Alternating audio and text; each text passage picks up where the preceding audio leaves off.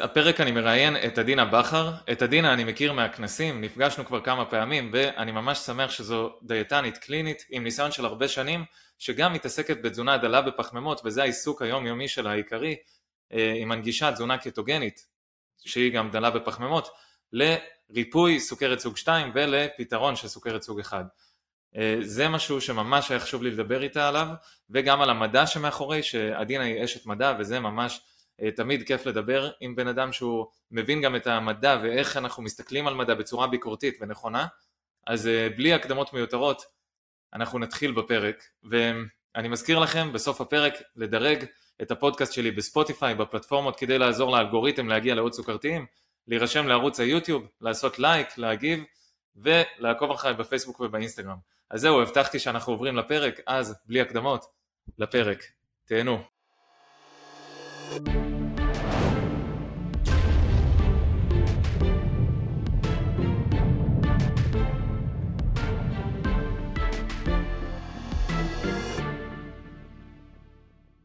היי דינה, כיף לארח אותך, מה קורה? הכל בסדר, מה שלומך? בסדר גמור, אנחנו מכירים uh, כבר מהכנסים ומה...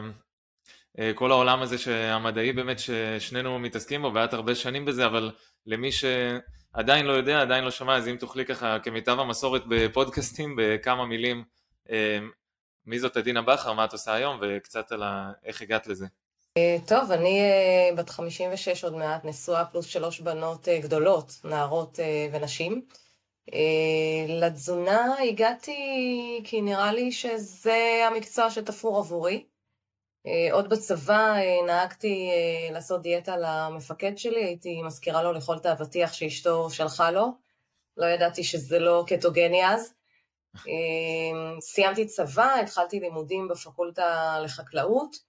אה, תואר ראשון, ומשם כבר הכל היסטוריה, זאת אומרת, עשיתי את דרכי אה, בהתחלה בבית חולים אה, בלינסון, שנתיים עבדתי שם, ואחר כך נכנסתי לשירותי בריאות כללית. כעבור שש שנים קיבלתי תפקיד ניהולי, ניהלתי צוות גדול של דיאטניות.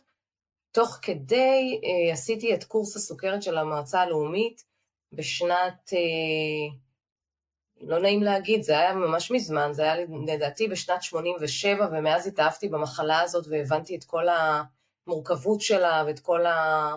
אה, מעבר, מעבר לרמות סוכר ולאיזון סוכרים בדם. ותמיד חלמתי לעבוד בצוות רב-מקצועי, אה, וזה קרה אה, לפני כמה שנים. התחלתי לעבוד במרכז גלנט, וזה כל כך סחף אותי שנאלצתי לעזוב את עבודתי בקופה. בהתחלה עזבתי מטופלים, אחרי זה עזבתי את הניהול. אה, היום אני עובדת במרכז DMC לטיפול בסוכרת, אחרי שחרשתי על כל הידע שקיים בנושא של אה, תזונה קטוגנית, דרך קבוצות פייסבוק, דרך מאמרים, דרך אתרים, דרך כנסים בארץ ובחו"ל. אה, שם גם נפגשנו בכנסים אה, בארץ, אה, וזה סחף אותי כי אני חושבת שגיליתי משהו עצום, שבאמת אי אפשר להסביר את זה במילים, את, ה... את השינוי חיים הזה. אז בעצם הגעת לזה, אין לך איזה סיפור אישי קורע לב כמו אצלי, את הגעת לזה מסוג של צורך וצורך יותר טיפולי, אני מבין. נכון, הסקרנות השפיע עליי, ו- וגם מה שקרה במרפאה, כי הרופאה התחילה ליישם את זה, הרופאה שעבדתי איתה, דוקטור מריאלה גלנט, ופתאום במסדרון ככה שמעתי אה, ערכים של A1C שכמעט קיניתי במטופלים, הם היו ערכים ממש תקינים של A1C 5.2, A1C 4.8, ואמרתי לעצמי, מה קורה פה? זה מרפאת סוכרת, אז איך האנשים נעשים בריאים וכל כך מהר? אז אני חושבת שזה המזל הגדול.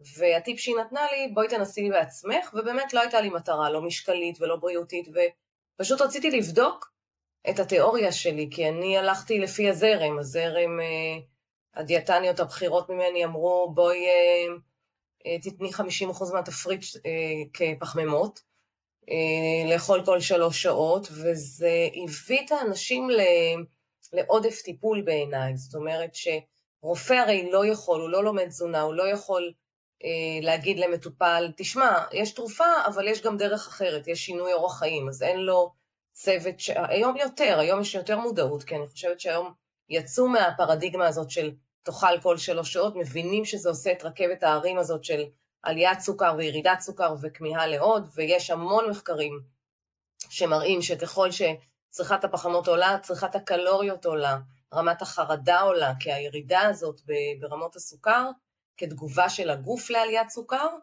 היא גורמת לשינויים במצב הרוח, שינויים בריכוז, עד כדי צורך במתן של טיפול תרופתי לדיכאון, לסכיזופרניה, למצבים שבאמת קשה להאמין שזה הרבה פעמים התזונה מאוד מאוד אה, משפיעה. אז אה, זהו, יש כל כך הרבה נושאים שאני רוצה לדבר איתך, באמת, את גם, אה, את גם דיאטנית ואת גם למדת בפקולטה לחקלאות שאני עכשיו מסיים שם, וגם כל כך הרבה נושאים שאנחנו משיקים להם, וגם הדל פחמימה, הקטוגני, שאני כבר עושה שבע שנים, אז אני כזה ממש overwhelmed מכל מה שיש לי בראש, אבל אם ננסה לפשט את זה ולהתחיל מההתחלה, כי אחר כך אני ארצה גם להמשיך לדבר על כל מיני מחקרים היום שמדברים עליהם וכל מיני נושאים ש... שאת מתעסקת בהם ביום יום וזה שאני בטוח שאת שומעת את זה, זה מסוכן ללב, לא מסוכן ללב, את יודעת, זה יותר כזה למתקדמים, אבל קודם לנסות למסגר את זה וממש לפשט ככה לצופה שלא כל כך עדיין צלל לתזונה בדיוק קטוגנית מהי, אז באמת, מהי ההגדרה של תזונה קטוגנית תכלס, ואם יש בכלל איזה guidelines ברורים או שזה מאוד רחב? יש ויכוחים בעיקר, אני חושבת, ואם נפשט אז נגיד שבעצם אנחנו מורידים את צריכת הפחמימות, שזה לחם לסוגיו ואורז וכל הדגנים והקטניות והפירות ואפילו מגבילים ירקות, עד כדי כך שהגוף נאלץ לשרוף שומן, ואז נוצרים גופי קטון, שפעם חשבו שהם אה, פסולת שהגוף צריך להפריש אותם, והיום אנחנו יודעים שזה רק האצטון, שכולם יודעים מה זה אצטון, ואת שני הגופים האחרים אנחנו לא מכירים כל כך, אבל יש דרך לבדוק אותם, והמטופלים שלי בקיאים בזה שהם, מה אני בודקת להם, אני מסבירה עליהם. כאילו יש רגע שהוא רגע מכונן בגוף, שברגע שגמרתי את ה-200 קלוריות אה, מהפחמימות שיש לי מאגר קטן שלהם בכבד ובשריר, זה לוקח בערך יום, אז יום קשה בלי הפחמימות שלי, בלי הסנדוויצ'ים ובלי כל שלוש שעות לאכול, לנשנש פה עוגייה ושם תמר, אז יש רגע שהשומן נכנס לכבד, הכבד מפרק אותו לחומצות, לגופי קטון, זה מקור השם, ומשם הם מוסעים בזרם הדם, אני יכולה לדגום בגלל, בזכות זה מהאצבע באמצעות מעט קטונים, ולהגיד הנה יש לי פה יצ... ריכוז מסוים בדם, שמעיד על זה שהאדם הוא בתזונה קטוגנית, שהוא אוכל מעט מאוד פחמימות, וככל שהוא יאכל מעט, יחמיר עוד יותר את הדיאטה, המצב שלו יהיה יותר טוב בצורה מאוד מאוד uh, מפתיעה. זה יהיה לו אולי יותר קשה אל מול החברה שלנו, כי החברה שלנו מפוצצת בפחמימות. תומר, נעלמת לי? אתה שומע אותי? אני שומע אותך כל הזמן. אז יהיה לו יותר קשה, כי נורא חשוב לנו מה החברה. נורא חשוב לנו מה שאנחנו רואים. אבל גם יהיה לו יותר קל, כי הוא יהיה יותר בריא, הוא יהיה יותר שבע, הוא... אה, הוא ייצר יותר קטונים, והקטונים יש להם השפעה גם על הרעב והשובע שלנו. זאת אומרת, אנחנו יותר שבעים כשיש לנו פירוק שומן בגוף. זה נשמע קצת אה, קשה לעיכול, מה שנקרא, ואני חושבת שהתנאי הראשון זה לשחרר את הפחד מהשומנים. ויחד עם זאת, באותה נשימה אני אגיד, לא צריך כל כך הרבה שומן, כי האדם הממוצע שמגיע אליי לטיפול הוא אדם שיש לו עודף שומן בגוף. אז לכבד לא אכפת אם זה השומן שאני אוכל או השומן שיש לי בגוף, ואני בעצם כמו מוצאת את המאגר הזה בצורה מאוד מאוד מיוחדת שאנחנו לא זוכים לה ב, ב, בקדמה שלנו, כי כל הזמן יש לנו אוכל זמין וכל הזמן אנחנו אוכלים פחמימות ואוכלים פחמימות. אבל תכלס בשטח אני חושבת שחשוב להבין, במקום לדבר על מה לא, כי כולם מבינים את זה, להפחית את הפחמימות, וזה נראה נורא קשה. כדאי להתמקד במה שכן, זאת אומרת, בעיניי תזונה קטוגנית מחזירה את האוכל לצלחת, אני לא מנשנשת עוגייה. אני מחכה לארוחה, אני מחכה לזה שיהיה לי זמן, ואני אכין את המקושקשת שלי משלוש ביצים עם גבינה קשה, עם או בלי ירק. זאת אומרת שגם הנושא של ירקות, זה הרגלים שלמדנו בגלל דיאטות, ולא בטוח שזה העולם שלנו, לא בטוח אה, בא לי להכין סלט ואני לא חייבת להכין סלט, אני יכולה אה, לחתוך חצי עגבניה, הנה אמרתי את המילה עגבניה, וגם על זה יש ויכוחים, אל תיגע בעגבניה, אסור גזר. עניין של כמות פחמימות, אבל יותר חשוב מזה, לצרוך כמות מספקת של חלבון בשביל לתמוך בשרירים. אני לא רוצה שאדם בן 65 סוכרתי, הוא יפגע במסת השריר שלו בגלל שעשיתי לו דיאטה מהירה כזאת, והוא פתאום עבר לצומות ו- ושכח לאכול, כי נורא נורא מפתה לו לאכול. זה כאילו מעגל שהוא קיים בשני הכיוונים. גם כשאני מנשנשת עוגיות אני לא אוכלת באמת, אבל אז אני נעשית חולה ו- ועולה במשקל, וגם בכיוון השני, כשאני אוכלת, אה, לא אוכלת פחמימות, אז אני נוטה לא לאכול בכלל. ובתזונה אין את הקצוות האלה, זה לא הפסקת עישון, זה לא או שכן או שלא. צריך לדעת מה לאכול, ואני צריכה למצוא מה משביע אותי, כי בתוך הקטוגנית יש מאכלים שלא מאוד משביעים אותי, אם זה אגוזים ושקדים, אם זה אה, גלידות קטוגניות, אם זה כל התחליפי לחם שיש, כל המזונות שמכינים מקמח שקדים, אז אנשים באים עם אה, מתכונים נהדרים, ובאמת, כל הכבוד על המאמץ, וקונים במיוחד ומכינים, ופתאום פרוסת לחם היא מכילה 400 קלוריות, והיא גורמת לי אה, לרצות את הלחם בסלסילת לחמים שאני מקבלת בבית קפה בארוחת הבוקר. אז אני חושבת שאם אנחנו עושים קלין קטו בחודש הראשון, זאת אומרת שאני מתמקדת בחלבונים וקצת ירקות, זה עדיף לי. זה עדיף לי כי זה מאמן את המוח להסתדר בלי. וזה קורה תוך יום. תוך יום. רמות סוכר יורדות מ-300 ל-150, כאילו מד הסוכר השתבש, ופתאום אדם ששוקל 120 קילו אומר לי, אני לא רעב.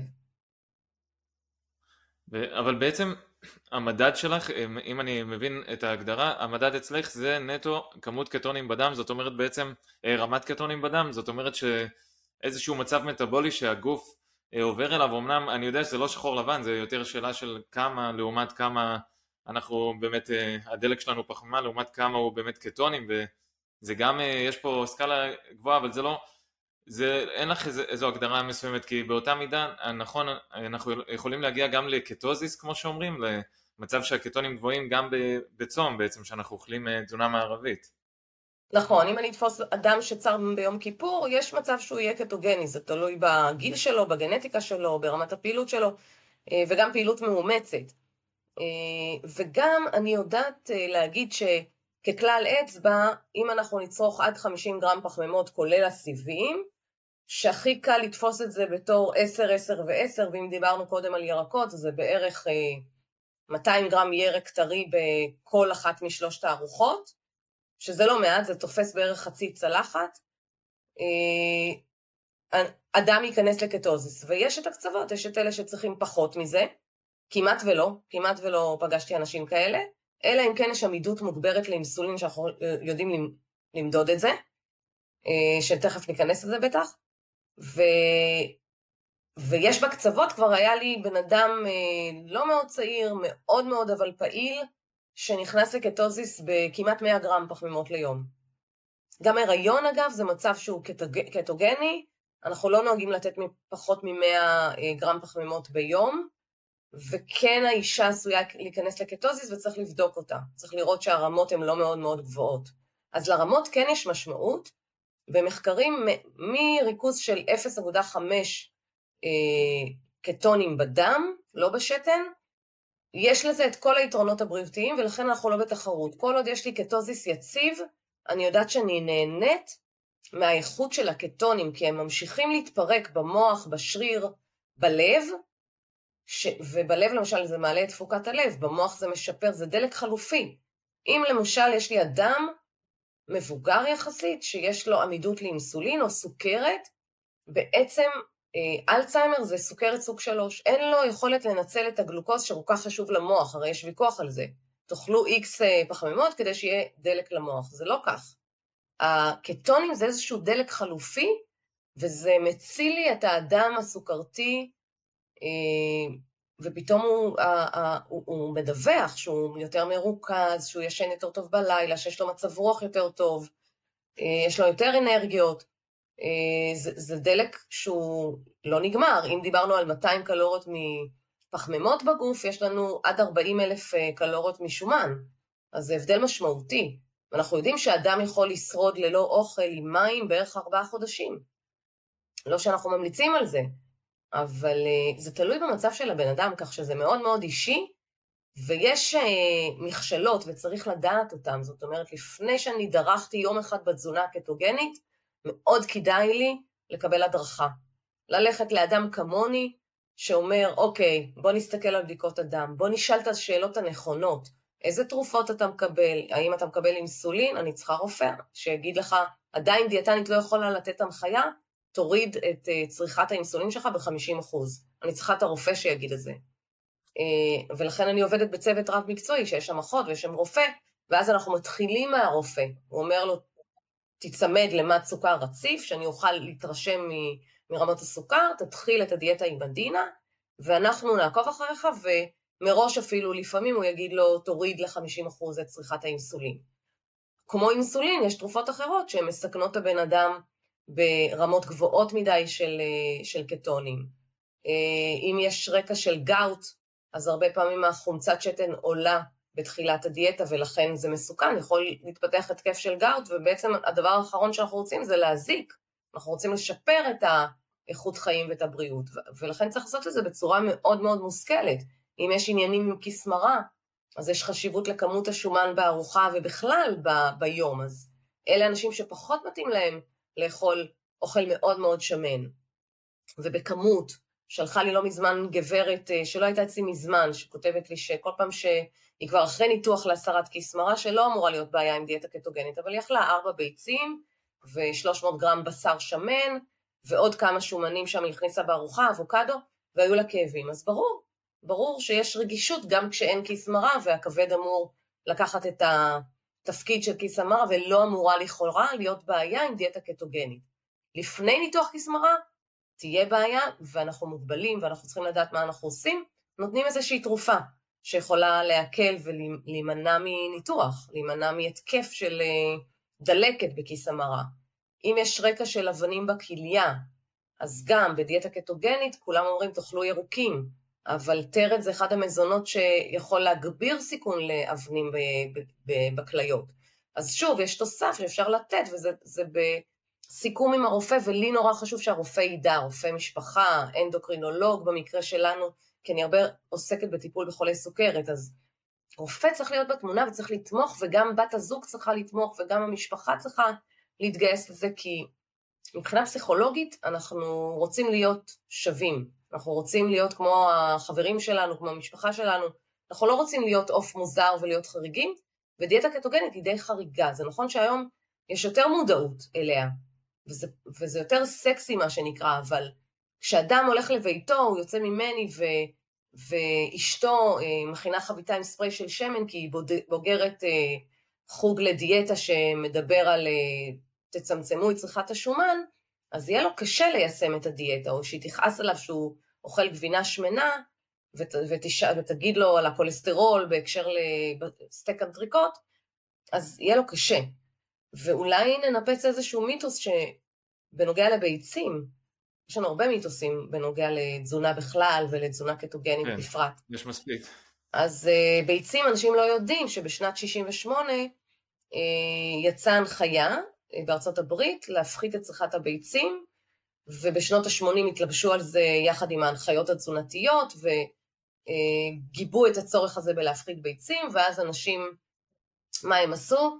הם הפחיתו משמעותית את צריכת הביצים בכ-25 אחוז, ובמקום זה אנחנו יודעים מה הם אכלו, הם אכלו דגני, דגני בוקר ויותר פחמימות, ותעשיית המזון נרתמה לזה ו, אה, ואף הרוויחה מכך, ובכל השנים, עד שנת 2015, חקרו את נושא הביצים, ולא מצאו קשר בין אכילת אה, ביצים למחלות לב, וב-2015 הודיעו שמותר לאכול ביצים כמה שרוצים, ואנשים לא יודעים את זה.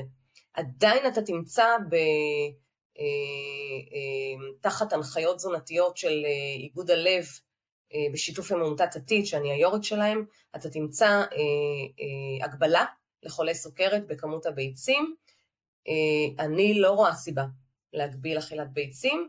ביצה מכילה 75 קלוריות, היא זולה, היא זמינה, יש, קראתי ספר בין 100 עמודים של חוקר מאוניברסיטה בקנדה, שמונה את כל הסיבות למה, למה אנחנו צריכים לאכול ביצים. יש בה רק חצי גרם של פחמימה ליחידה, ו, ופשוט יש בה מעט חלבון. אם אני אוכל ביצה עם סלט וטחינה, אז אני אפספס את ההזדמנות לתת כמות מספקת של חלבון בשביל שהשריר שלי יתחיל לפעול.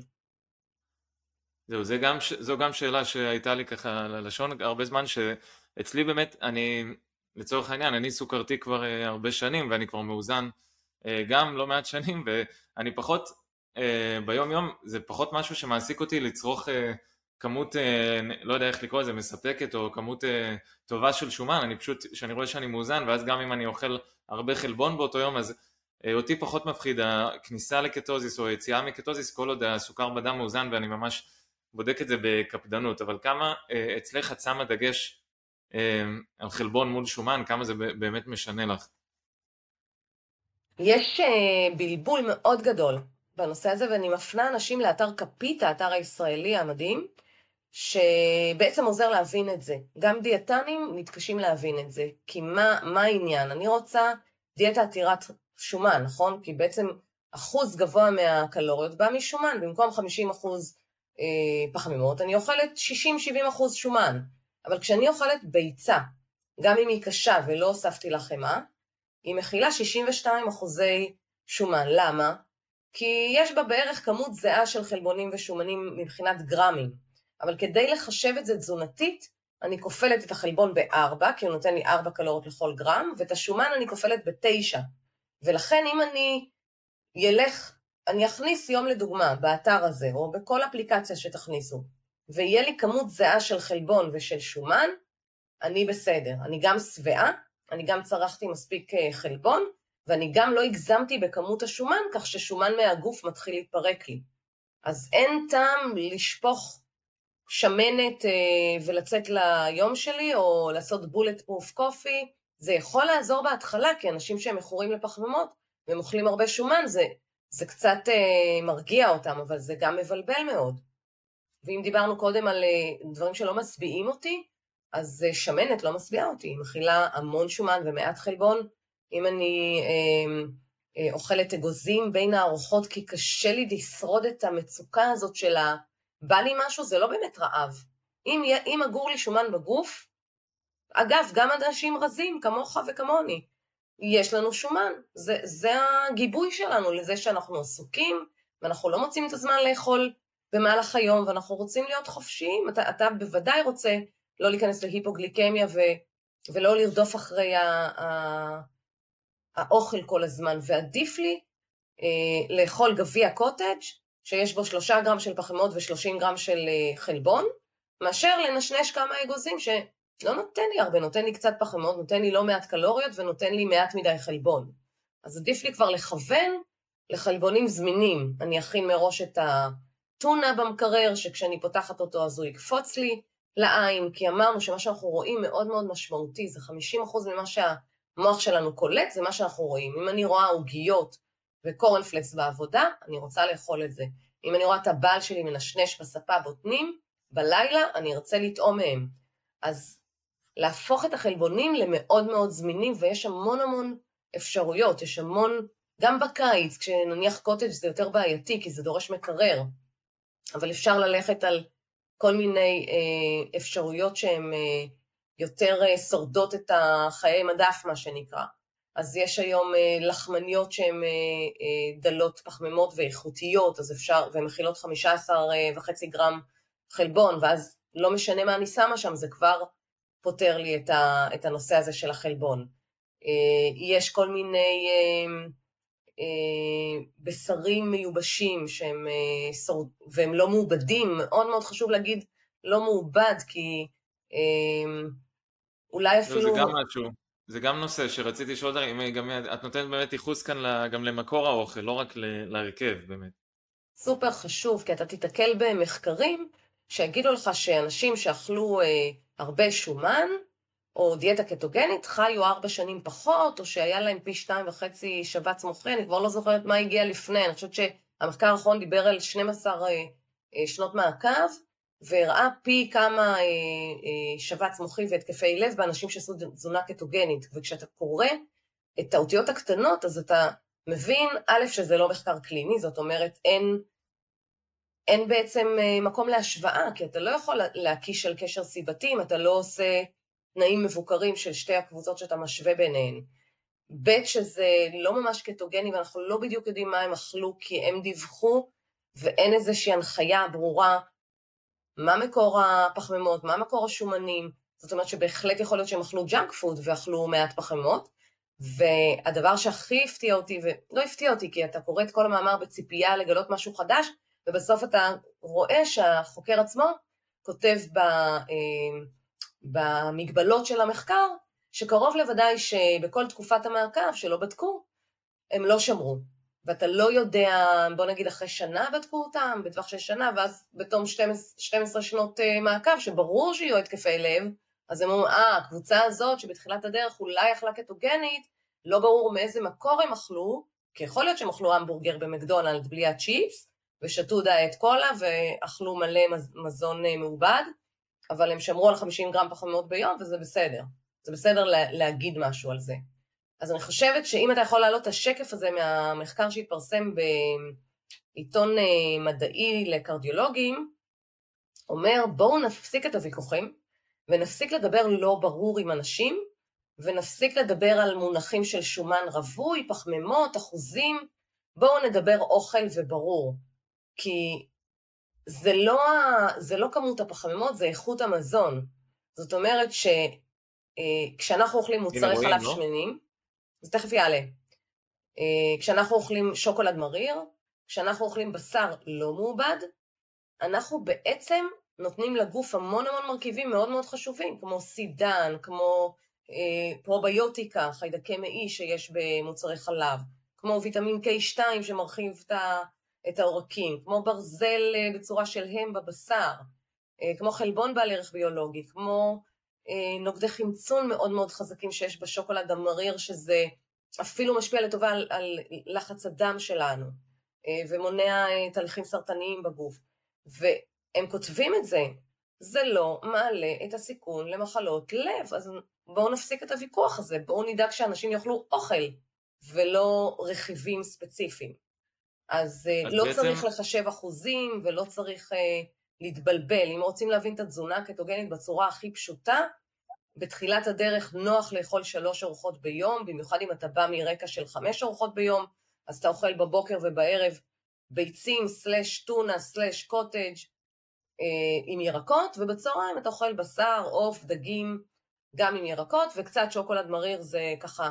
אני חושבת שאפילו דיאטניות לא ידעו את זה בתחילת הדרך, ששוקולד מריר הוא לא מכיל הרבה פחמימות. אם אנחנו לוקחים את ה-90 אחוז, אז הוא מכיל גרם. זהו, מה ההגדרה באמת? זה 90 אחוז ומעלה? 85. אה, ויש המון סוגים של שוקולד מריר, כדאי לבדוק את הרכיבים, כי בואו ניקח לדוגמה, אדם שיש לו כבד שומני. כבד שומני מגיב מצוין לדיאטה קטוגנית, עד כדי 70 אחוז העלמה של השומן בכבד, ואולי תכף נסביר את התהליך של כבד שומני, אבל כבד שומני לא אוהב אה, פרוקטוז, סוכר הפירות. ואם אני רואה שהרכיב, אחד הרכיבים אה, המרכזיים, נניח בראש רשימת הרכיבים של שוקולד מריר, זה פרוקטוז, אז עדיף לי לקחת מוצר אחר שלא מכיל את הפרוקטוז, כי פרוקטוז לא טוב לכבד. אבל בעצם אני רוצה רגע לפשט, למי, יש גם אנשים שאולי רק אה, מאזינים לשיחה הזאת ולא רואים, אז בעצם זה, יש פה, יש כאן שקופית שתכלס היא אומרת שמוצרי חלב מלאים ובשר לא מעובד וגם שוקולד מריר שכמו שאמרת שהוא צריך להיות באמת שוקולד ולא דברים נוספים, אז זה אומר שאנחנו מקבלים אה, מטריקס אה, מלא כאילו של, ה, של הרכיבים. נכון. וזה, וזה שווה ל... לא, אין, לא, לא נצפתה עלייה ב... אירועי לב או מחלות אה, לב בעצם. נכון, בדומה לביצים שדיברנו עליהם קודם.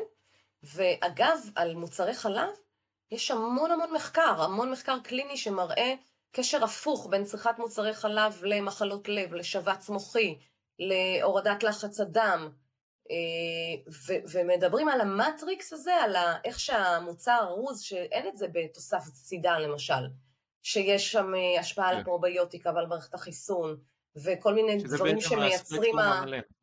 כן, כן, זה כאילו זה השלם עולה על סך חלקיו. הם בדקו, ב, זה, בדקו באמת את הדארק צ'וקולד ביחד עם כל ה... זה כאילו, זה המיקס שהם מצאו, שזה זה פשוט דוגמה, זה דוגמאות. ל... אלו דוגמאות, והם אומרים בואו נפסיק לדבר במונחים של שומן רווי ורכיבים, בואו נדבר על אוכל אמיתי, שאם אנחנו לא נאכל אותו, אנחנו נפסיד. נפסיד את מה שהוא יודע לתת לנו.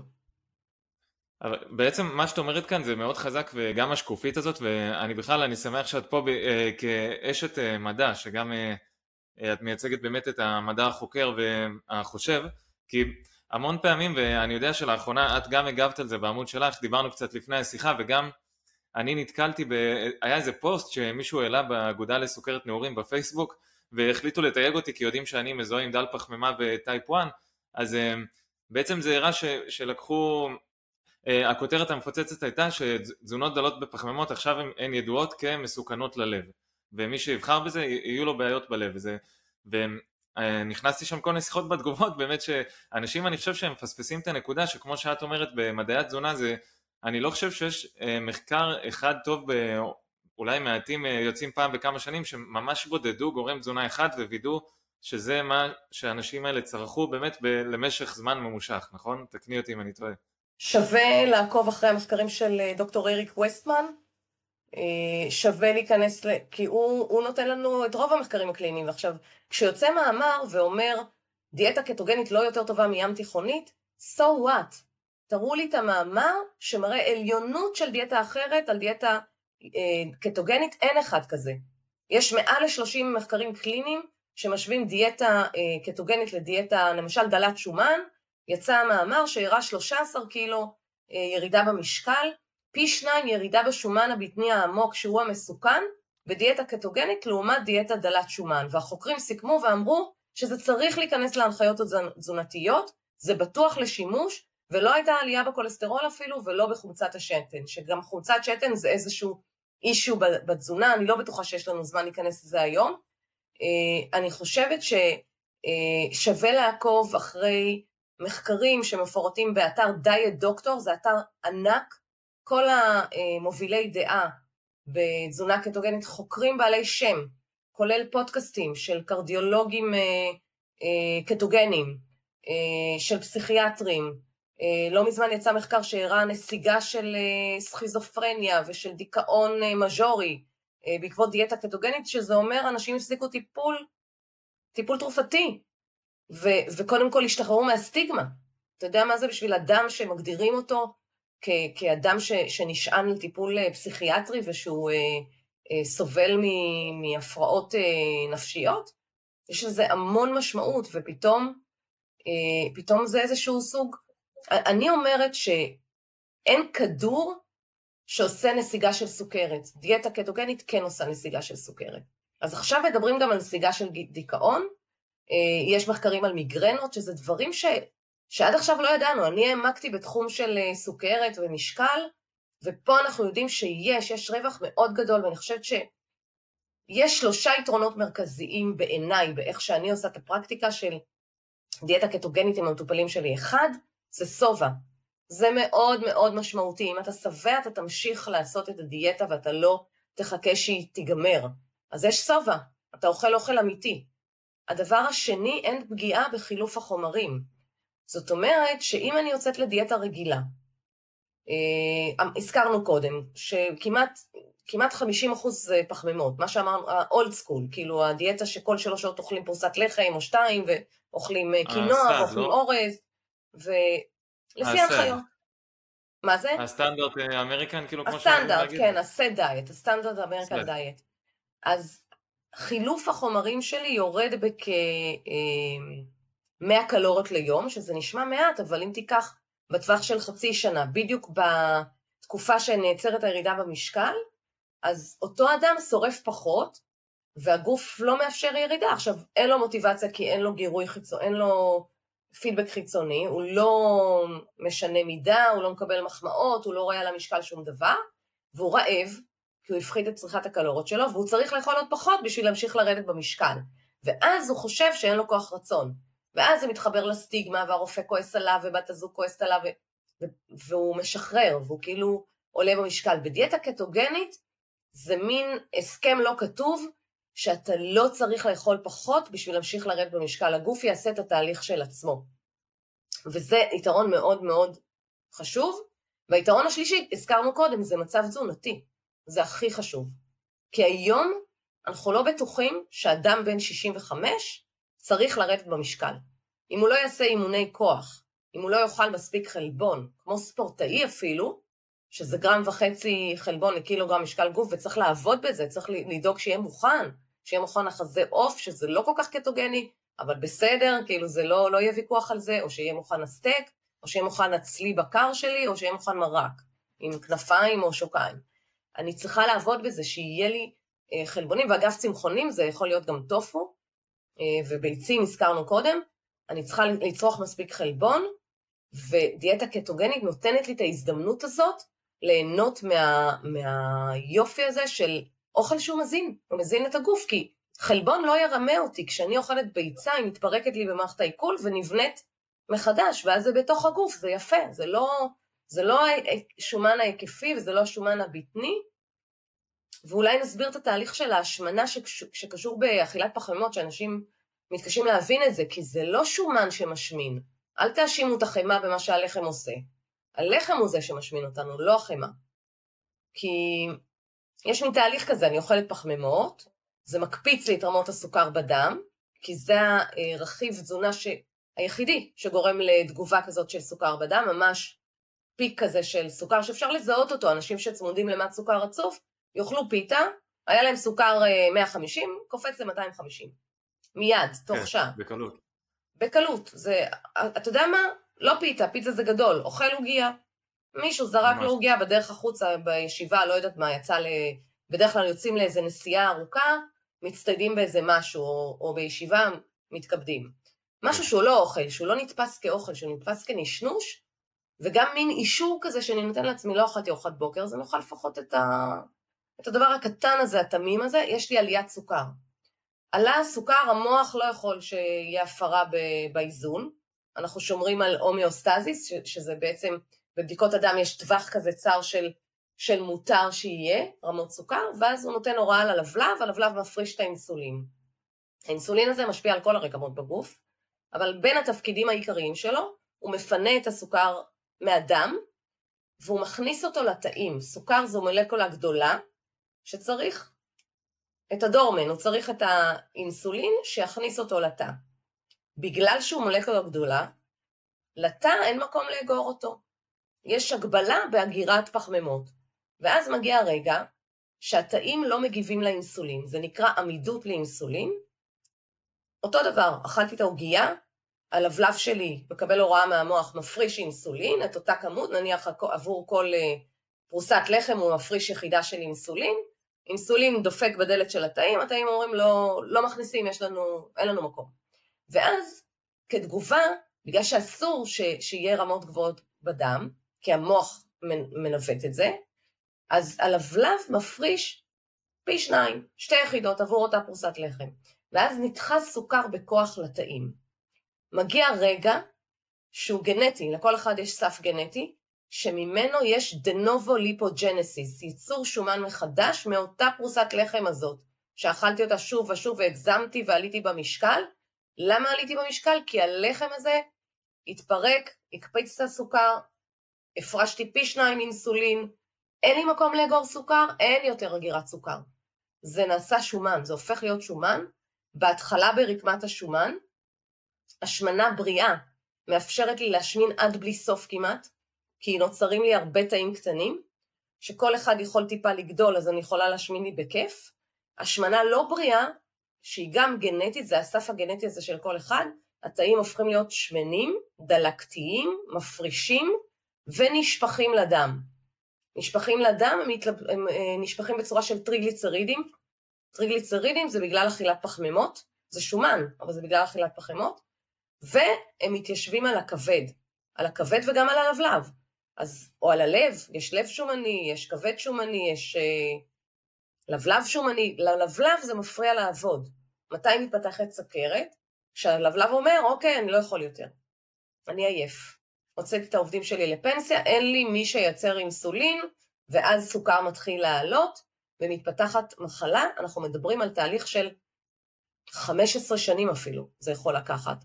אז היום, כשמגיע אליי בן אדם שמתאר השמנה בטנית ואני מודדת אותו ואני רואה ואני שומעת את הסיפור ואני שומעת את, ה, את הרעב הזה שהם מתארים ואת הכמיהה למתוק ואת ה... הם מתארים התמכרות כזאת לפחמימות, אני שולחת, מבקשת מהרופא שלו שיעשה לנו בדיקה של אינסולין, אינסולין וגלוקוז בצום, אפשר לדעת אם האדם הזה הוא פרה-פרה סוכרתי, זאת אומרת, טרום סוכרת אנחנו יודעים שזה בין 101 ל-125 סוכר בדם בצום, ופרה-פרה זה יכול להיות רמות של 90 שעל פניו נראה בסדר, וגם ה-A1C, הבדיקה שעושים אחת לשלושה חודשים, גם יהיה לכאורה תקין.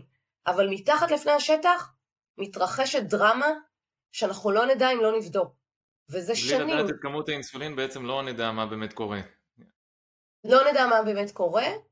אה, יש מדד שנקרא מדד ההומה, שבעצם המכפלה של סוכר ואינסולין בצום חלקי מספר שהוא 405, אם יוצא מעל 1.9 סימן שיש לי עמידות, ואני ראיתי מספרים של 20 ויותר, וזה משתפר ללא הכר. תוך חודשים ספורים, בדיוק כמו הכבד השומני, בדיוק כמו הנסיגה של הסוכרת, יש שיפור מאוד מאוד גדול.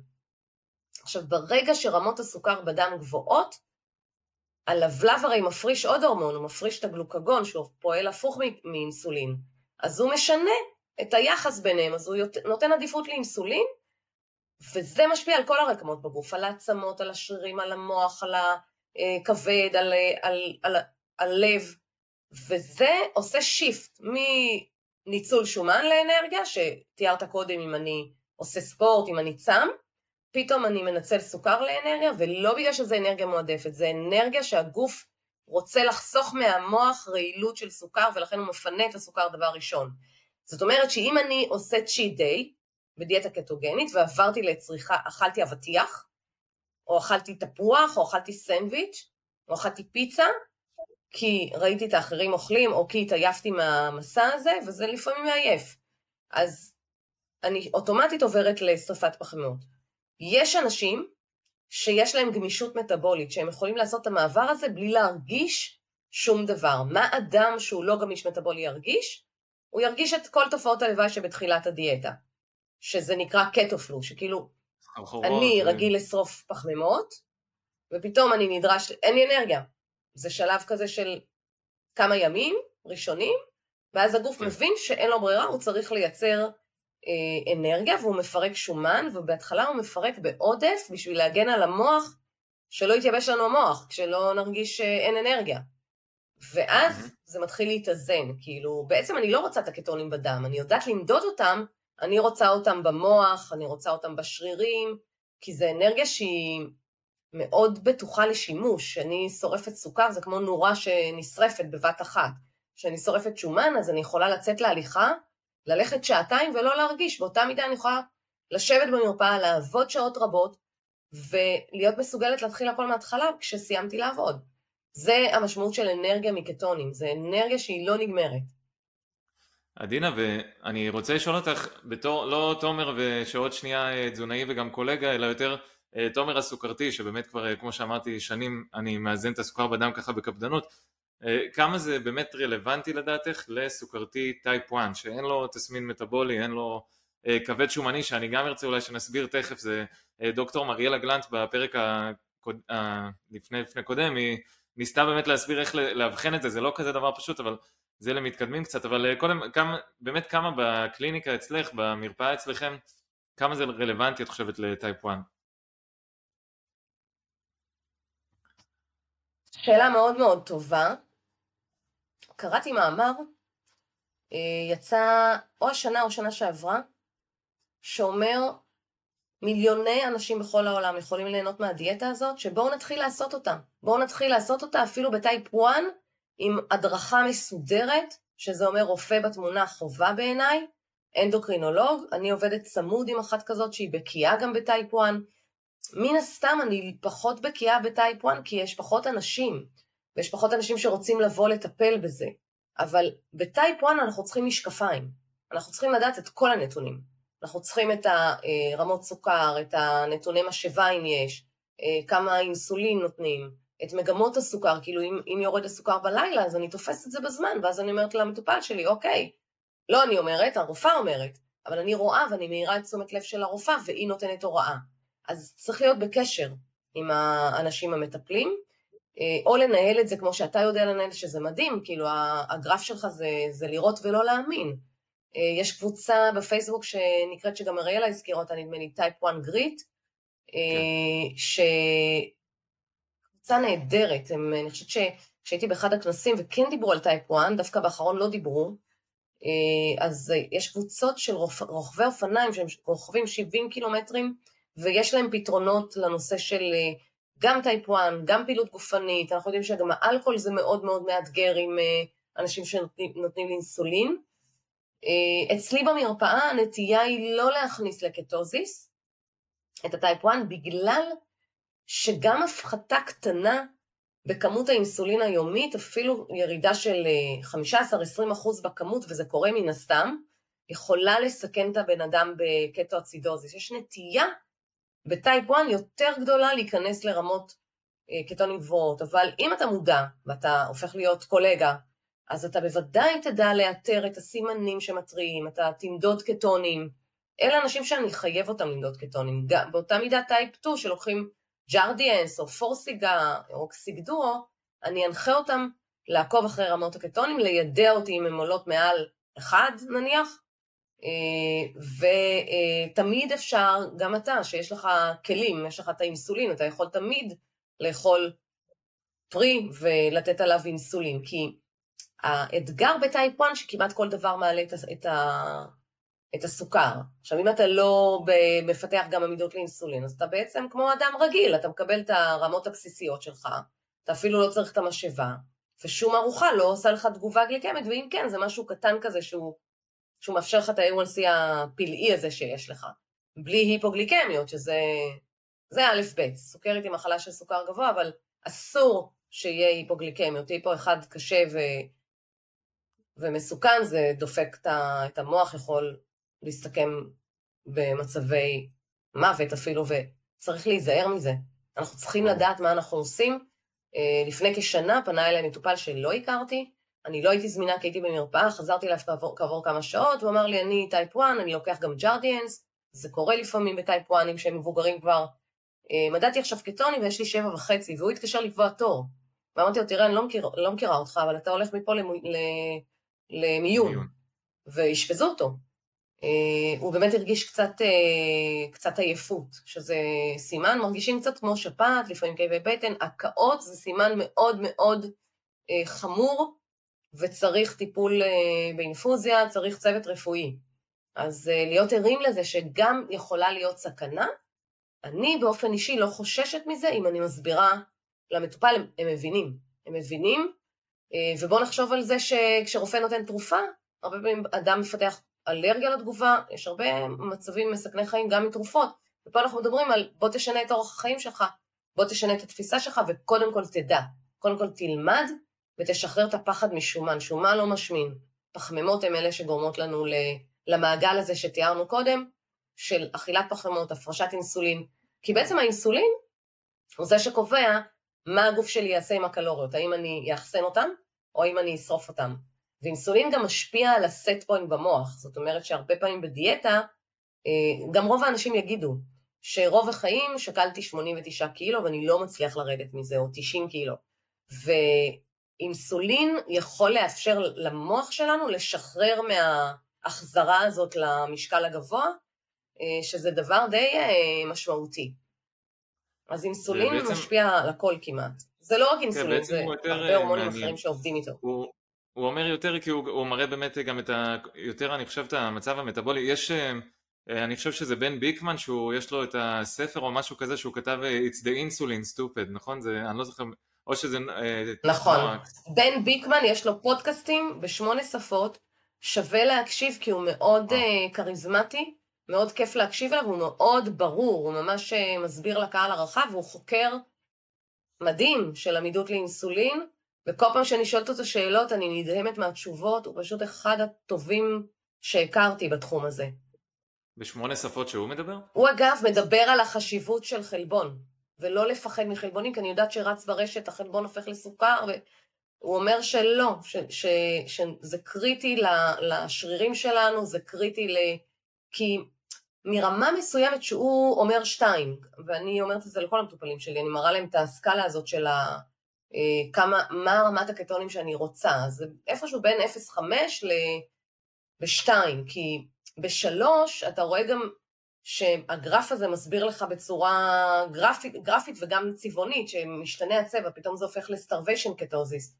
כשאני כן. רעבה, כשאני לא אוכלת מספיק קלוריות, ואני לא אוכלת מספיק חלבונים, אז השריר יתפרק. ואז אני ארד במשקל המון, אני פתאום אעבור ל-one meal a day, לארוחה אחת ביום, כי אני לא רעבה, ואני לא אגיע למקומות טובים. זה מקומות של חסרים תזונתיים, שפתאום יש מחסור משמעותי ב-B12, זה אתגר עם עצמות, כי אני לא יכול בארוחה אחת לאכול גם מספיק סידן, גם מספיק חלבון, גם מספיק ברזל, וזה... אנשים פשוט אה, בריאים נעשים חולים, אז שלא לדבר על אנשים חולים. אז אה, לאכול, לאכול אה, את הדברים הנכונים, לא להיות מחויבים לשעות, אין מספיק מחקרים על ה-16-8, יש יותר מחקרים על אה, לאכול 500 או 600 קלוריות ביום, שזה אומר אולי צום יותר ארוך, פעם בשבוע, זה ממש מטיס את הירידה במשקל למטה וזה מגובה בימים שאני כן אוכלת מספיק חלבון, אני לא יכולה לצום כל יום 24 שעות ולה, ולהרגיש טוב ולתפקד טוב, גם אין סיבה מספיק טובה. אם אני מאוד חולה ויש לי פגיעות אה, באיברים, באיברי מטרה, ואני, ואני בעודף משקל מאוד מאוד ניכר, ואני ממש ברעילות של סוכר, יש הצדקה לעשות כמה ימי צום, בשביל זה יש מרפאות שמתעסקות עם זה, זה לא אני, אני חושבת שצריך להיות במעקב, במעקב רפואי, אם עושים מעל ליממה של צום. ואלה מצבים באמת יותר אה, דחופים, שצריך יותר התערבות אה, תזונתית אה, דחופה, באמת. כן, תחת השגחה, כי אם תשאל אותי למי לא הייתי עושה דיאטה קטוגנית, אז לנשים הרעות הזכרנו, לנשים מניקות כי יש תיעודים על נשים שנכנסו לקטואצידוזיס. ילדים, מה אנחנו עושים עם חולי אפילפסיה שלא מגיבים לטיפול תרופתי? יש דיאטה קטוגנית לילדים בבתי החולים עם צוות רפואי שעושה את המעקב הנחוץ ובודק שאין אה, אבני כליה ובודק שאין פגיעה בגדילה, והם יודעים לעשות את הדברים האלה. אני במרפאה שלי לא יכולה לעשות את המעקב. התכוף הזה. והמטופל שבא לקליניקה הוא צריך לדעת לאן הוא בא, כי אם הוא עושה קבוצות וואטסאפ על, על ידי מישהו שחווה את הדיאטה הקטוגנית וחושב שהוא יכול להדריך אנשים, ויש לו סיבוך מהדיאטה הקטוגנית, אז חבל, אז הוא פספס את הדיאטה הקטוגנית, והוא הלך עם הראש בקיר, זאת אומרת, אתה יודע לאן אתה הולך, האנשים האלה הם לא מתחזים, הם אומרים לך, אני מהניסיון שלי, אני יודע לעשות לך רשימת קניות, אני יודע להנחות אותך איך מבשלים, אבל אתה לא יודע שבתוך רשימת הקניות, אם אני שם מזונות מסוימים, זה לא טוב ליורם, שהוא בא עם, עם רקע מסוים. אז אה, הקטע האישי הוא מאוד מאוד חשוב, מאוד חשוב, וגם אני לא רק מדברת על אה, דיאטה קטוגנית, אני מדברת על אה, לעבוד עם מה שיש, זאת אומרת שאם בן אדם לא מצליח, מכל מיני סיבות, אז אנחנו מדברים על התהליך, על התהליך של השינוי, ולא מזמן העליתי בניוזלטר שלי סיכום של ספר ממליצה בחום, לדעתי משנה חיים, נקרא הרגלים אטומיים, מסביר איך השינויים הקטנים האלה הם אלה שמשנים. כי לא תמיד יש לאדם את הכוחות להפוך 180 מעלות ולשנות את אה, אורו פתאום. אה, אז עושים שינויים שהם אה, חלק מתוך מערכת, חלק מתוך הזהות שלי. כי אם תשאל אותי, אני, אני זאת התזונה הקטוגנית. כאילו, אני לא רואה את עצמי אוכלת מאכלים אחרים, זה כל כך טוב לי. בכל מצבי הקיצון שכבר לצערי פגשתי בשש וחצי שנים האלה שאני קטוגנית, אה, זה תמיד היה לי במקום הנכון, תמיד היה לי עזר ולא, ולא מכשלה, אבל לא כולם נמצאים שם, וצריך לעשות את התהליך עם כל אדם, ואני חושבת שאפילו פגישה אחת עם איש מקצוע, היא תועיל בשביל לעשות סדר בדברים, בשביל להקטין את החרדות, בשביל אה, לדייק את העובדות, בשביל אה, לפתח אסטרטגיה תזונתית, ואתה יודע מה, אולי אפילו יותר מפגישה אחת, כי פגישה אחת אנחנו רק מכירים, ואחר כך צריך לעשות, לתת צ'אנס ל... לאיש המקצוע, זה, זה גם עניין של כימיה, זה צריך, צריך שתהיה כימיה ושירגישו שהם מדברים עם מישהו שמקשיב להם, עם מישהו שמבין מה הם עוברים ולא מזדהה, אבל מפתח איזושהי אמפתיה לקשיים שהם מעלים. בוא נגיד ש-80 אחוז, 90 אחוז אפילו, אני לא אגזים אם אומר, אנשים סובלים מאכילת לילה, מאכילה מול הטלוויזיה, מהרמזים האלה שיש להם, מהטריגרים האלה, שאיך שהם מתיישבים על הספה, רואים פרסומת בטלוויזיה, רצים למטבח. זה קורה לכולם. ואם לא מתביישים לדבר על זה, אז אפשר לטפל בזה, ודיאטה קטוגנית עוזרת גם בזה. את אומרת, טוב, כמובן ללכת לאנשי המקצוע הנכונים, והיום יש אה, ריבוי כזה של אה, אה, מלווים, לא יודע, יש, זה נהיה מקצוע חדש, אז אתם כמובן ללכת כמה שיותר טיפול רחב עם רופא, אז הכי טוב כמובן. ואמרת באמת, אכילת לילה זה, זה משהו ש... טוב, יש לי כל כך הרבה שאלות לשאול אותך, אבל זה אחד מהדברים שאני נתקל בהם הרבה, זה, את מכירה את זה שאנשים אומרים באמת, שהם לא, לא עוברים את הקטע הזה, שהשעות בין השינה, שתמיד יש להם את הרעב הזה של אה, בשעה לפני השינה, אפילו חצי שעה לפני שהם נרדמים, הם חייבים לקחת איזה משהו, יש את האלה שלוקחים אה, אנשי התפוח כזה לפני השינה, שכאילו לא, הם מרגישים שזה מאפס אותם, אה, לא יודע, מאפס להם את הרעב או משהו כזה, את מכירה את זה? ואם יש לך איזה טיפ, או למה זה קורה, לדעתך? כן, יש... אה, אה, מישהו סיפר לי על, על פחד מלהיפרד מהאוכל. זאת אומרת שיש איזשהו פחד שהוא לא מוסבר אפילו, זה בא מילדות, זה בא מהרגלים, אתה אפילו לא שואל את עצמך, הספר הזה מדבר על זה שאתה, שזה נהיה כמו רפלקס מותנה, אתה הולך לישון ויש לך טקס, אז, אז פשוט צריך לשנות את הטקס הזה, לזהות את זה, זה קודם כל, כי אם אתה לא מזהה את הסימן, אז לא מתחילה ההתנהגות. ברגע שזיהית, שאתה, איך שאתה לוקח את השלט, אז מתחיל הטיילת הזאת, אז או שאתה משנה את המיקום שלך, ואתה הולך לחדר ואתה קורא ספר, או שאתה אה, עושה סיבוב לא למטבח, או שאתה יוצא להליכה קצרה, או שאתה עושה משהו, מקלחת, מקלחת מאוד מאוד עוזרת, טקס, אנחנו אוהבים טקסים.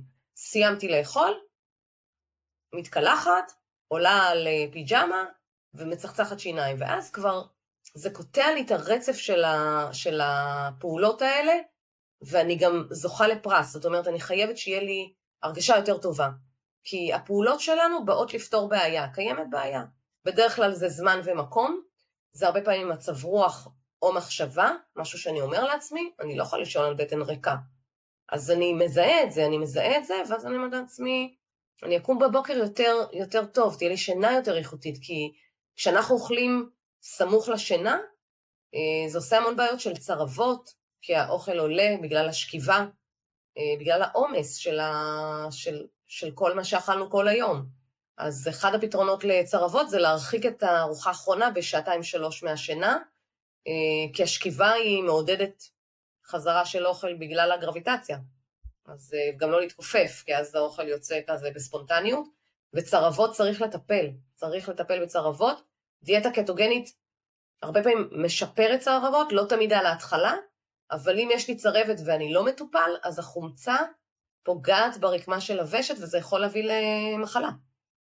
בהתחלה זה ברט, התאים של הוושט משתנים, אם לא מטפלים, לא לכל אחד זה קורה, אבל זה יכול להביא אפילו לסרטן הוושט, וזה אה, דורש מעקב, דורש גסטרואנטרולוג, אה, הרבה פעמים נותנים את הנקסיום במינונים כאלה ואחרים, וזה עוזר, וכשאין צרבת אז מפסיקים לקחת, אז זה, זה בסדר. זה מספיק טוב. הרבה פעמים זה מתבטא גם בשרידות, אז צריך פשוט להיבדק. אם יש השמנה, אם יש אה, אה, גורמי סיכון, ו- ויחד עם זה גם הצרבות, אז צריך לעקוב אחרי זה. אני יכול להגיד שהיו לי הרבה יותר צרבות באופן אישי כשהייתי על אה, תזונה עתירה בפחמימה ולא לא הייתי מאוזן בסוכר בדם. אני לא יודע מה הסיבה לזה, אני לא יודע אם זה אה, קטונים או סוכר מאוזן, אין לי מושג, אבל אני יכול להגיד שכבר מאז שהזנתי את הסוכר בדם, ושוב אנחנו לא יודעים איזה גורם זה, אבל אה, נעלמו לי ממש הצרבות, שזה משהו שאני זוכר שסבלתי ממנו מאוד, וכשהייתי נער שממש בתח... בהתחלה עם הסוכרת שה-A1C שלי היה בשמיים, וכשהייתי בן 16 אז ההורים שלי הלכו איתי להמון בדיקות, כאילו התחילו להילחץ שכל הזמן אה, האוכל היה עולה לי באמת, כמו ריפלוקס כזה, אבל לא, אז לא ידעתי מה זה, פשוט אה, באמת אה, זה, זה היה מפריע לי, כאילו הייתי יושב בכיתה ויכלו גם לשמוע את זה מי שיושב לידי, והייתי בהמון המון בדיקות, הייתי אצל גסטרו מאוד בכיר באזור חיפה, ובדקו אותי, שלחו אותי לרנטגן, שלחו אותי להכל, אני ממש זוכר את עצמי איזה שנה בסשנים, פשוט עד היום אף אחד לא, לא הייתה לו שום תשובה, אפילו לא מצאו איזה רמז, היו לו כל מיני השערות, ורק שנים אחרי זה, כמעט עשר שנים אחרי זה ששיניתי את התזונה, אז נעלמו לי גם הצרבות, אז זה, זה דווקא מעניין, אבל עדינה, אנחנו ככה לקראת סיום, אני עדיין לא יוצא מזה שאמרת שבן ביקמן מדבר שמונה שפות, זה...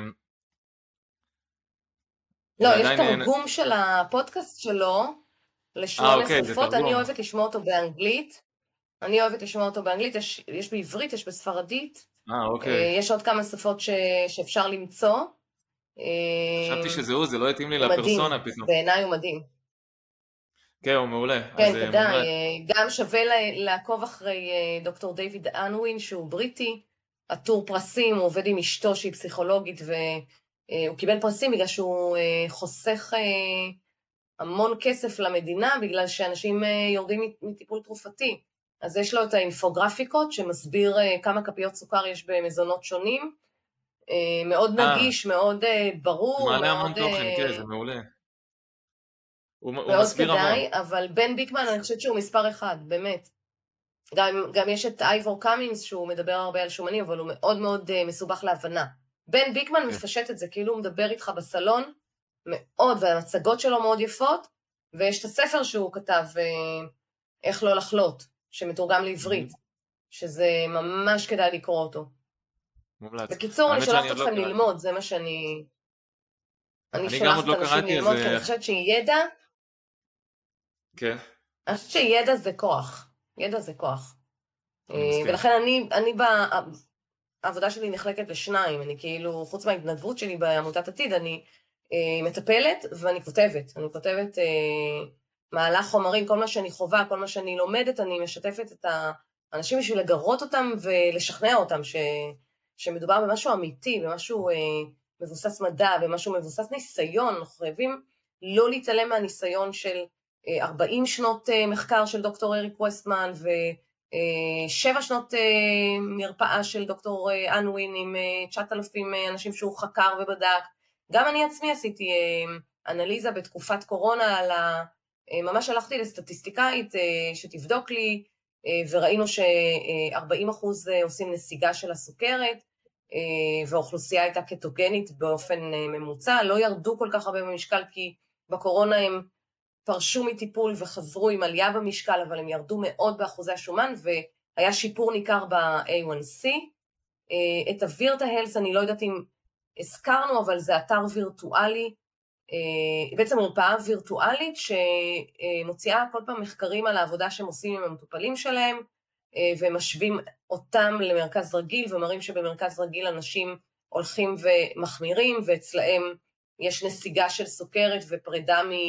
אינסולין, ב-94% מהמקרים יש או הפחתה או פרידה מהאינסולין, 17% אה, מהמטופלים שלהם נפרדו מטיפול תרופתי ללחץ דם, אה, מדהים, 60% עשו מדהים. נסיגה של הסוכרת, זה, זה נתונים שקשה קשה להבין אותם, ירידה במשקל, שיפור באיכות שינה, הם בדקו גם את האיכות של הכולסטרול, כי אנחנו לא, יצא לנו להיכנס לזה, אבל כן, יש חלק מהאוכלוסייה שמעלה כולסטרול, אבל מחקרים מראים שהכולסטרול הופך להיות כולסטרול שהוא אה, שפיר, לא זה שנכנס לעורקים, מתחמצן ועושה את כל הפלאק הטרשתי, אלא כולסטרול שבעצם ייתן לגבר יותר טסטוסטרון ולאישה יותר הורמוני מין אה, משלה ויותר ייצור של ויטמין D וכל התפקידים המדהימים שכולסטרול עושה בגוף וכל התפקוד המוחי שלנו תלוי בו, כך שאי אפשר בלעדיו the lower the better בעיניי זה לא גישה שהיא מספיק טובה, אלא אם כן מדובר בכולסטרול שהוא לא תקין, שהוא מתחמצן ויש דרכים לבדוק את זה. כן, okay. פחות בארץ אבל יש באמת, אבל אה, לא, אבל זה, הטיפ אה, הכי טוב באמת זה שידע זה כוח ואני אני רק מהשיחה הזאת אני כבר יוצא עם איזה שני ספרים שלא קראתי, אני מודה שאת בן ביקמן לא קראתי, אני יודע שהרבה בקהילה קראו, זה, אה, זה משהו שאת עכשיו, אחרי שאמרת את זה, אני שם לי את זה למטרה בחודש הקרוב, ו... אה, אני לא כן, בטוחה שהוא יחדש לך הספר, אבל אה, זה שוב, אם אנחנו מדברים על אה, איך ללמד את האנשים ובאיזה שפה להשתמש, וכמה זה בהיר שם ההסברים שלו, ומפתיע, וקצת יוצר איזשהו אמון בתזונה הקטוגנית. אתה רואה שיש פה חוקר שהוא רציני, שהוא לא סתם אומר, אוקיי, אני עשיתי דיאטה קטוגנית, היא הועילה לי, בואו תעשו יחד איתי גם כן איזה משהו דומה. לא, זה חוקר בעל שם. אני בטוח, כן, אני מכיר אותו גם מהכנסים, מההרצאות שראיתי, ואני גם מנגיש, מנגיש בחסד ממש.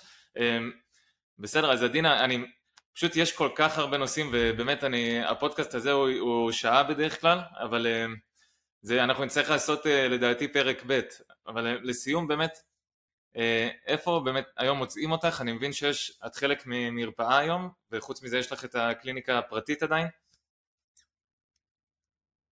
באותה קליניקה, זאת אומרת, אני עובדת רק במרכז אה, לטיפול בסוכרת, מרכז DMC, שנמצא בצפון תל אביב, ב-CN אה, יש שם אה, עוד דיאטנית, יש שם אחיות, יש שם שני אנדוקרינולוגים מובילים, יש שם צוות מאוד מוכשר ומיוחד. אני נהנית לבוא נכון? לשם כל יום. נכון, כאילו זה, זה שני... יש את הציוד ויש את המרפאה, את המרכז הרפואי. Mm-hmm. יש את האתר שלי שהוא מאוד גדול ומכיל הרבה, הרבה חומרים, יש את העמוד שלי בפייסבוק שאני מעלה שם בתדירות של לפחות פעמיים בשבוע, יש את הניוזלטר שלי, יש את הספר שכתבתי. אה, שוב, אני כותבת ואני מתכונאית ואני בלוגרית ואני אה, בעיקר, בעיקר, בעיקר מטפלת באנשים. זה, זה התשוקה שלי. ואת גם מאוד פעילה, אני יודע, בעמותת עתיד, שהם לא, לא שם אה, שמים לך רגליים עם כל הגישות שלהם, או שהם אה, מקבלים, כבר מתחילים לקבל את הגישה שלך גם?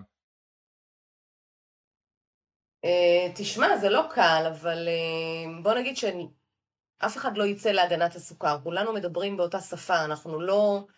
אנחנו לא... אנחנו מבינים שצריך לאכול אוכל פחות מעובד, בשר מעובד לא טוב באף אסכולה, דגים זה בסדר גם פה וגם פה, יש הרבה מכנים משותפים יש הרבה סקרנות, ועמותת עתיד אה, מקיימת קורס שלם של 12 מפגשים בנושא של תזונה קטוגנית, אה, ואני חלק מהקורס הזה, ואפילו היה, הייתה בקשה מהקהל, מהדיאטניות, שיהיו יותר אה, מפגשים איתי, כדי שהם ידעו איך ליישם. זאת אומרת, אני חושבת שדיאטנית, בעיקר דיאטנית מתחילה, שאין לה ניסיון רב שנים ואין לה את הצוות מאחוריה, היא לא יודעת איך להתחיל. זאת אומרת, ממה אני מתחילה? איך אני משכנעת אנשים? איך אני עושה את הצ'קאפ הזה של, אה, אוקיי, היה לך ככה, היה לך ככה, האם אתה מתאים לתזונה הקטוגנית, או האם התזונה הקטוגנית מתאימה לך? אז אנשים שבאים אליי הם כבר מכירים אותי, הם יודעים שהם באים לשיגעון הזה, אבל הרבה פעמים אני בולמת אותם ואומרת להם, אי אפשר, או בשיחה מקדימה אני מאתרת את האנשים שפחות מתאימים ומפנה הלאה, אני מאוד אוהבת להפנות. לאנשי כושר גופני, לדיאטניות ילדים, לדיאטניות הריון והנקה, כל אחד יש לו את העולם שלו ואתה תכף תצא לשוק הזה ואתה תכיר את זה ואתה תבין את זה וזה יופי של דבר. ואנחנו בתור עמותה אנחנו דואגים אה, לקדם את מעמד הדיאטנים, להילחם במתחזים ולדאוג להתמחויות, זאת אומרת שיהיה דיאטנית כמו אף אוזן גרון, תהיה דיאטנית שהיא אה, עוסקת בסוכרת, תהיה דיאטנית שהיא עוסקת בגסטרו יוצאים הרבה ניירות עמדה, ויש המון קורסים אה, מהממים, אני בעצמי נרשמת עכשיו לקורס אה, פענוח בדיקות מעבדה ברמה הכי גבוהה, וזה ממש בית ספר, בית ספר לדיאטניות עם אה, גמול השתלמות הרבה פעמים, קורסים נהדרים, ובאמת יש המון עשייה, ויש כנס, כנס פעם בשנה, שמאוד התלהבו מהעניין של נסיגה של דיכאון, ויכול להיות שאנחנו נרצה אה, לקיים הרצאה בכנס על זה. בעקבות תזונה קטוגנית, נסיגה של דיכאון, נראה איך אפשר ליצור קשר עם אה, דוקטור קריס פלמר, שהוא כתב את הספר אה, Brain Energy, הנה עוד ספר. נשמע מדהים, הלוואי, כן, אז אני, אני גם, אני אשמח לבוא, ויש גם דיאטנים, לא, לא רק דיאטניות, זה גם דיאטנים, גם אצלנו בלימודים, אז כל הזמן אומרים, מדברים בלשון נקבה, כי זה, בסוף זה 90 ומשהו אחוז אצלנו נכון. נשים, אבל יש גם דיאטנים. אבל הלוגו שלנו זה כבר uh, לאישה וגבר ב- ביחד. זהו, זה התיקון, אפליה מתקנת. כן. טוב, עדינה. נכון. Uh, אני ממש שמחתי לדבר היום. Uh, מקווה שכמה שיותר אה, סוכרתיים, אפילו סוכרתי אחד יוכל לקחת מזה ויותר להתאזן, סוג 2 וסוג 1. וניפגש. אני ב... גם מקווה. בחיים האמיתיים פעם הבאה. בכנס הבא. כן. נפגשנו לא מזמן בכנס בגבעתיים. נכון, נכון. היה מדהים, אבל- כאילו, ממש נשארתי עד הסוף בשביל לשמוע את הסיפור שלך, סיפור מרגש, וכל הכבוד. גם על העשייה וגם על מה שאתה עושה בשביל עצמך, ואתה ממש השראה. תודה, אני, אני באמת שמחתי שנשארת שם, וזה תמיד כיף לראות את האנשים שאתה יודע שהם אה, בצד שלך, את יודעת, כי בסוף, אה, איך שלא נכון. נסתכל, איך שלא נהפוך את זה, יש פה קצת, אה, יש פה קצת צדדים, זה כמו הפועל ומכבי, כאילו לפעמים בתזונה מרגיש לא, אני לא, אני מייצג את עצמי, אני לא מרגיש שאני נלחם פה בשביל איזו גישה מסוימת, אבל אה, הרבה פעמים כזה משייכים אותי, אז אה, שמחתי לראות פתאום פרצוף מוכר כזה, שאני יודע שעדינה יודעת על מה אני מדבר.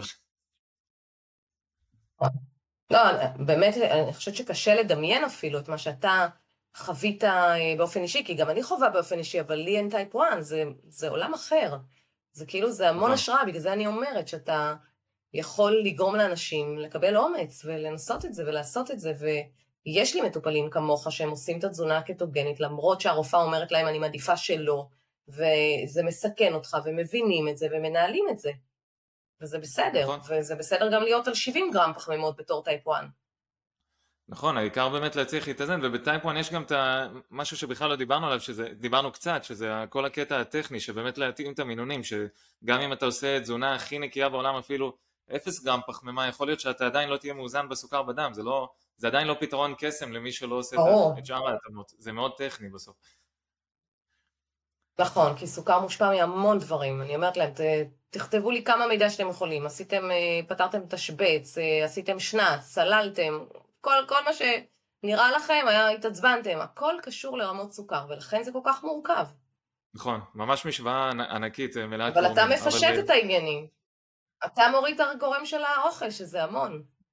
בדיוק, זה, אני תמיד אומר שזה 90 אחוז, אחרי זה כל ה-10 אחוז הנותרים, זה באמת להתאים את המינונים, שאני חושב שזה משהו שכל ילד יכול לעשות בסוף, באמת, זה לא דורש איזה אינטליגנציה מטורפת עכשיו לדעת שאוקיי, היה לי גבוה אז מחר אני אוריד טיפה, אה, אעלה טיפה, כולם, אני אעלה טיפה את האינסולין, וזה זה מאוד, נורא טכני, אבל אה, זה כן דורש את ה mindset הזה ואת השינוי, ובזה אני מתעסק באמת כל הזמן, אבל אה, בסדר, עדין, אני, אני ממש, אני מאמין ש... שאני אני שמח שיש, אה, את יודעת, דיאטניות כמוך ושבעתיד אנחנו רק אה, נוכל להמשיך ולהתייעץ ולהעשיר את, ה, את כל התחום. עד אז יהיו עוד מחקרים ועוד ניסיון, ואנחנו אה, נבין שצדקנו. אני מקווה ממש, אני דיברתי על זה גם עם אה, דוקטור אה, מריאלה, ש...